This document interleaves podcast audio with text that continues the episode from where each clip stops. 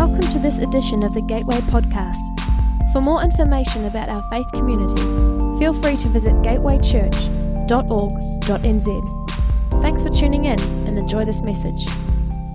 Hey, welcome along to Gateway this morning. Um, just something a little different as we begin.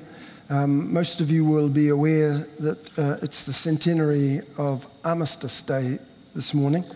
Um, at eleven a.m. on the eleventh month, the eleventh day of that month, World War One ended. And it's the hundred-year anniversary of that.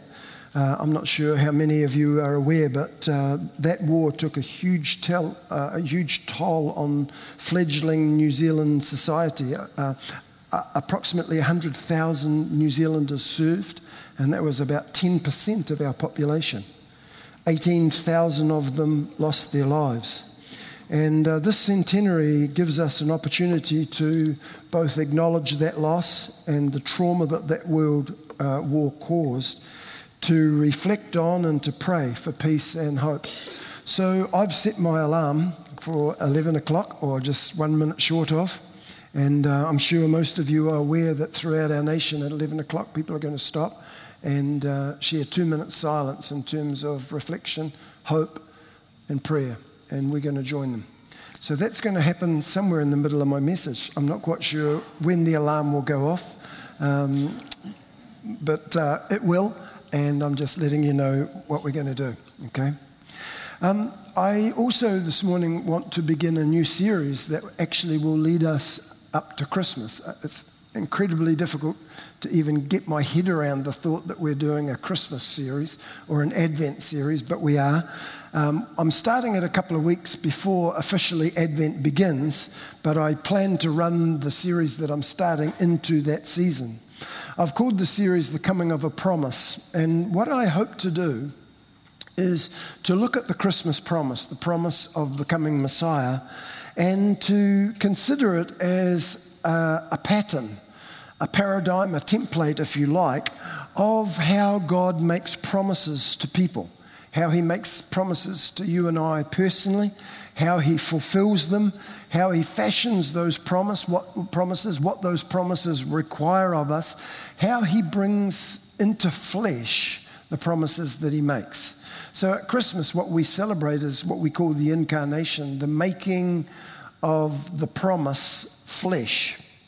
So the incarnation at the Christmas that we celebrate, of course, is the culmination of many, many promises that God gave to his Old Testament people.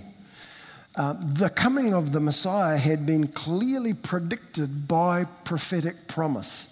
Um, somebody has counted up and said that there are over three hundred thirty prophecies and promises in the Old Testament concerning the coming of this Messiah. Sometimes those references and promises are somewhat general, other times they are incredibly, amazingly specific.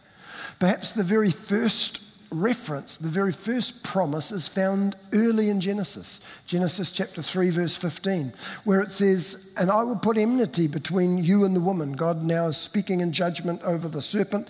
"I'll put enmity between, between you and the woman, and between your seed and her seed, and he will bruise your head, and you shall bruise his heel."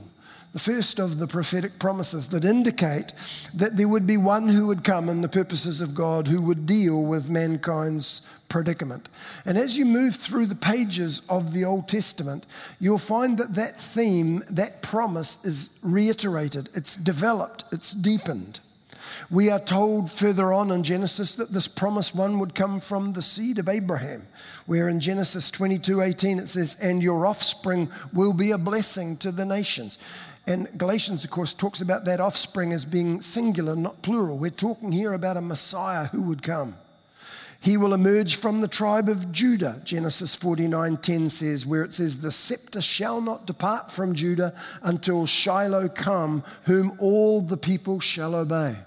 So somewhat general, you know, you're kind of at, at this point still wondering what this Messiah might look like, but as it goes down the funnel, as it were, it becomes somewhat more specific. We're told that, that he will come from the family of Jesse and David.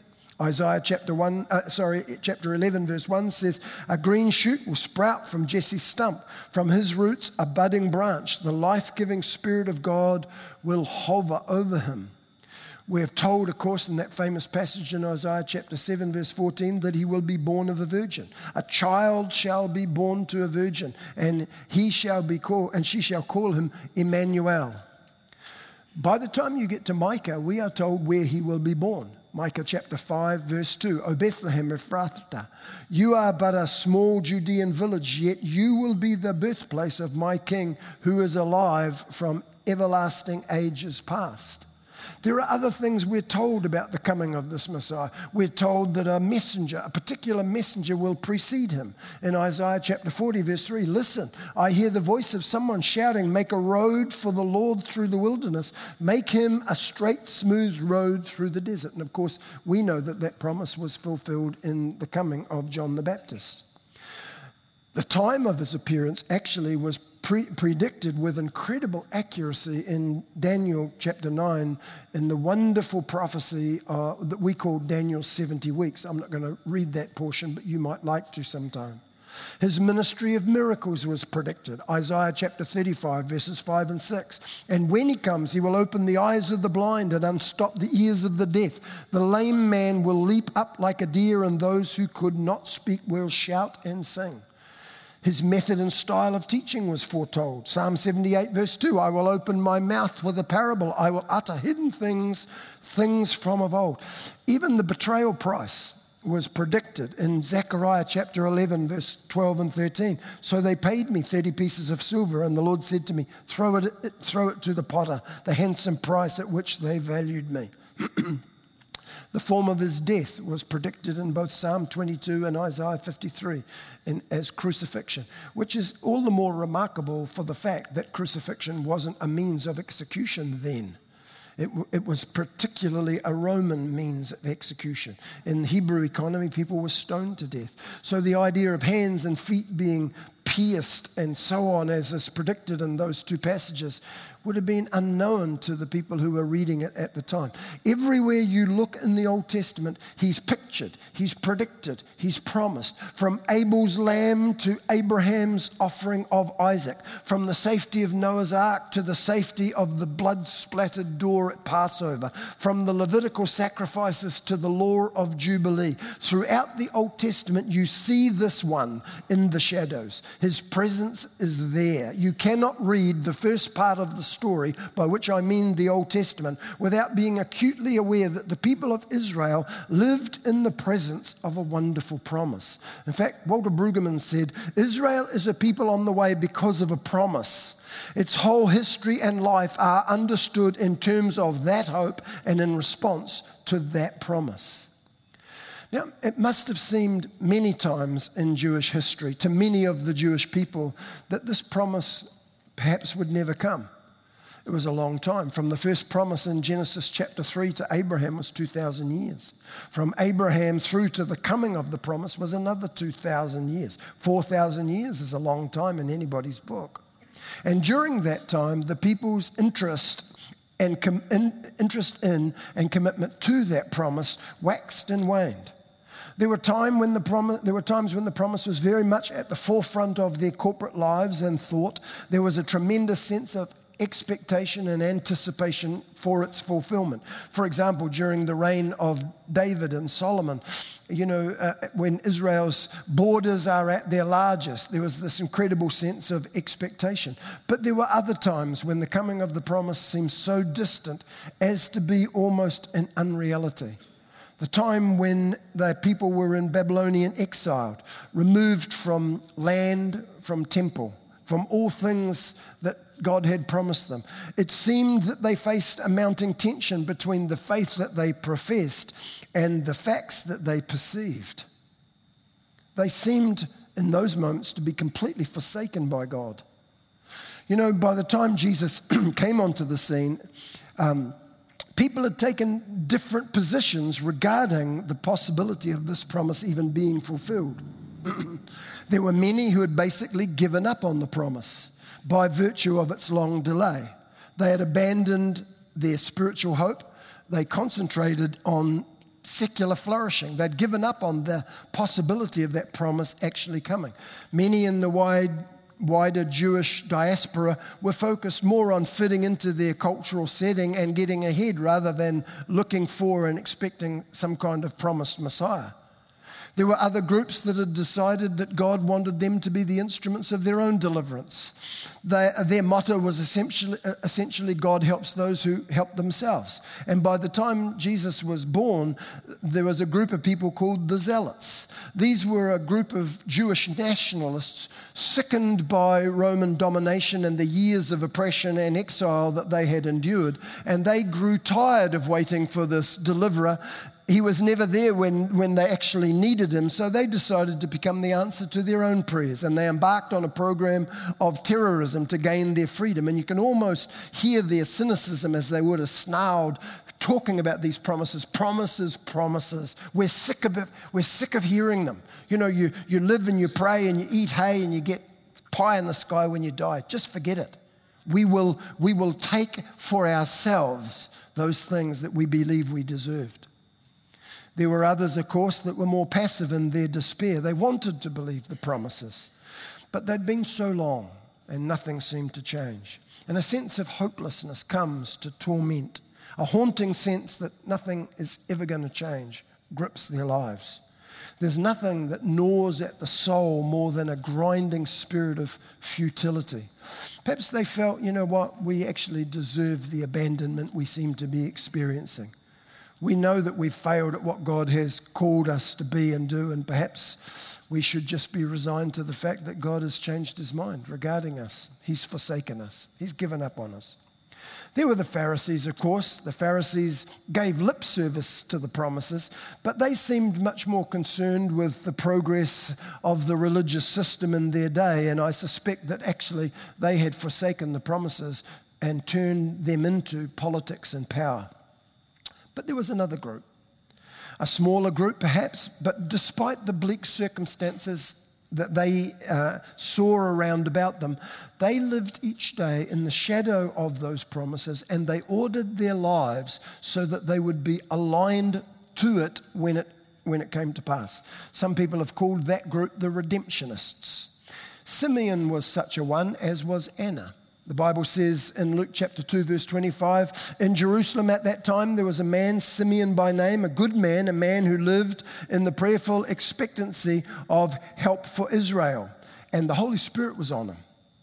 And then of Anna it says, at the very time Simeon was praying, she showed up, that's Anna, broke into an anthem of praise to God and talked about the child to all who were waiting expectantly for the freeing of Jerusalem. So there was a small group of people who looked with anticipation and expectation for this long-promised Messiah to actually come. They refused to give in either to passive despair on the one hand or to the notion that the promised deliverance depended on what they did on the other. And it was this latter group that we might call the Redemptionists that actually got to hold God's promise in their arms. Now, I suggested at the beginning of the message that many of us, you, me, perhaps most of us, live in the shadow of promises that God has made to us.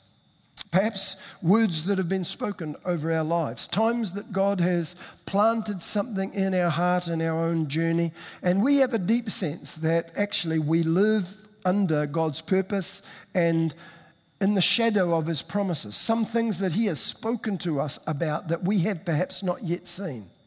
For some, it might be somewhat general. For others, it's quite specific. Perhaps the promise that you have relates to some kind of uh, or sphere of ministry. Perhaps a missions call, a call to a, uh, an area of healing or prayer or deliverance or hospitality. Maybe the promise that you carry in your heart concerns uh, a, a sphere of employment. You may feel called to serve in a certain setting and believe that God wants you to be a very positive and shaping influence in that sphere. It may have to do with some entrepreneurial venture that God has laid on your hand. Perhaps it relates personally to your family, and it has to do with salvation of loved ones. You feel that God has promised, and yet they seem so far away. The possibilities in terms of what that promise might be for your life are actually endless. But we are waiting for the word to be made flesh in our lives and in our circumstances. We are, if you like, waiting for our personal Christmas season when the promise is realized and made flesh. Like the Jewish people, there are times in our lives when those promises are so real, so tangible. It grips our thinking, it motivates our behavior, and we await them with a sense of anticipation and expectation. Around every corner we think it's going to be fulfilled. Other times, perhaps because of the long delay, it drops to the back burner of your thinking and hence your living. Sometimes that promise actually causes you a great deal of pain when you think about it, so you try not to. Sometimes we're tempted to try and live as if no promise has been spoken over us at all, but that's actually not possible, because when God gives a promise, it flows like a subterranean river through the course of our lives, and it just pops up, sometimes in the most op- inopportune times and moments. Some of us respond to those promises that God's given us in the same way, in the same manner that the Zealots did. We've grown tired of things that never seem to come to pass, so we decide to give them a helping hand. And to the, to the degree that we walk in that pathway, we inevitably embrace confusion. You know, the coming of the Messiah required a miracle. It required an act of God. It was beyond the, the ability of the people to produce.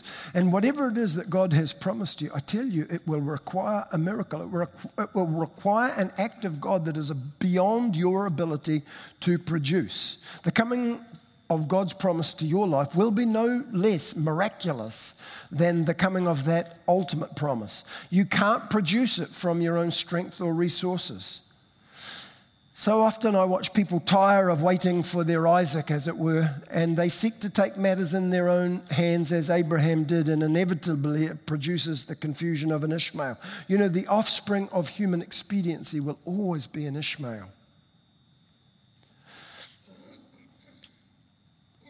Isaiah chapter fifty, verse ten, in the Amplified Version, speaks to that very temptation to take matters into your own hands. And it says, "Behold, all you enemies of your own selves, who attempt to kindle your own fire and work out your own plan of salvation, who surround and gird yourselves with momentary sparks, darts, and firebrands that you have set aflame.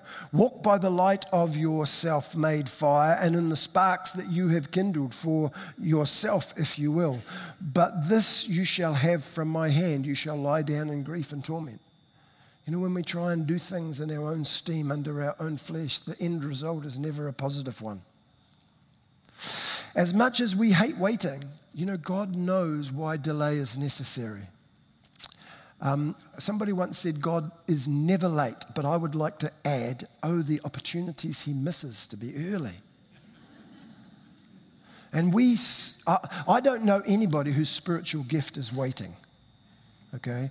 Patience is not a forte of the flesh. We wanted it yesterday.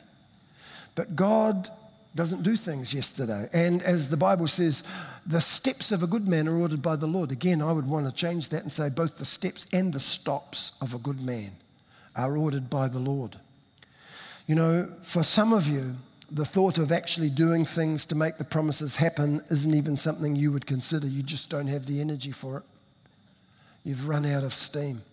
And the cynicism has gripped your heart, and and you, you are you are bound by a grinding sense of futility.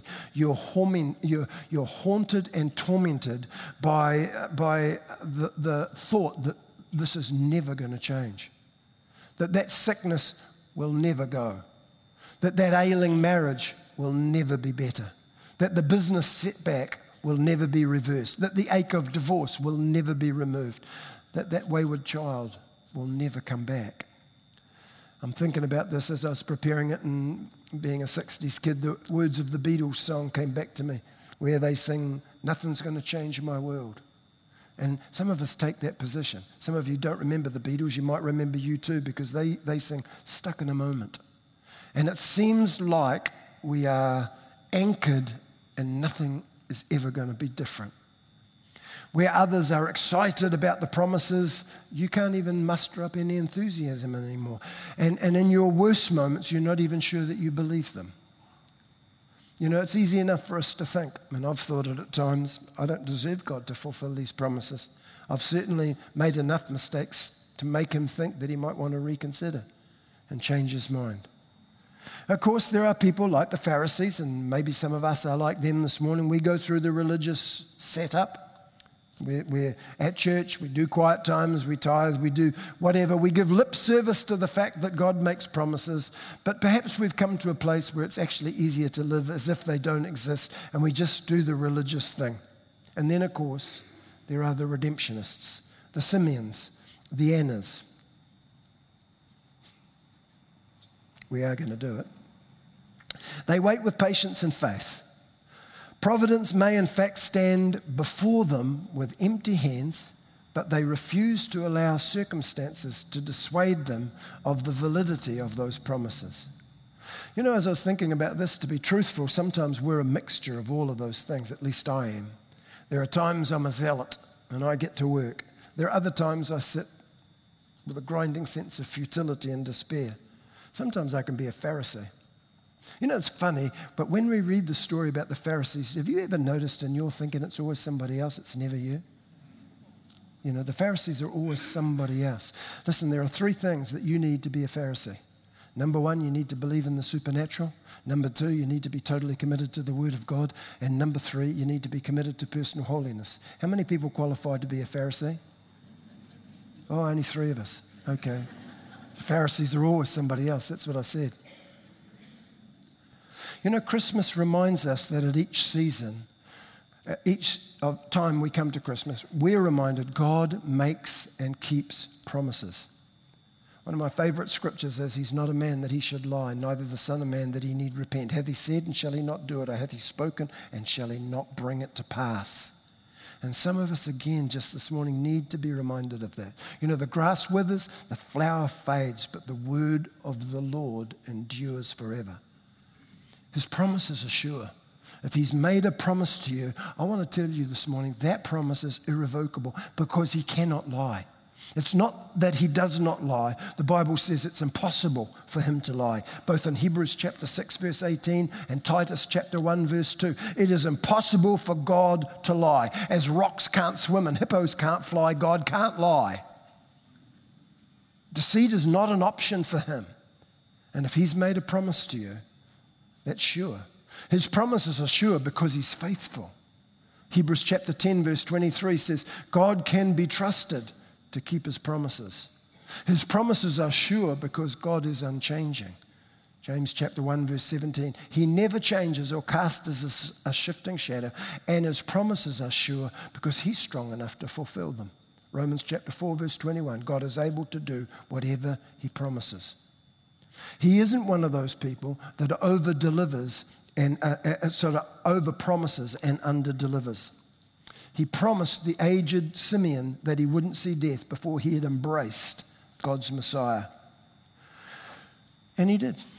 And uh, Simeon says, Lord, I can go now. Let your servant depart. You have fulfilled your word. I, I, what I want to do through this series, what I want to encourage in your hearts is is a faith regarding the promises that he has made to you. Even though for you, when it comes to thinking about those promises, providence stands before you with empty hands. You look and you say, I don't see a sign of it. I know for many of us there is a tension between the faith that we profess and the facts that we perceive. What do we do with that tension? Do we hold it believing that God is sure, believing that he will fulfill his word?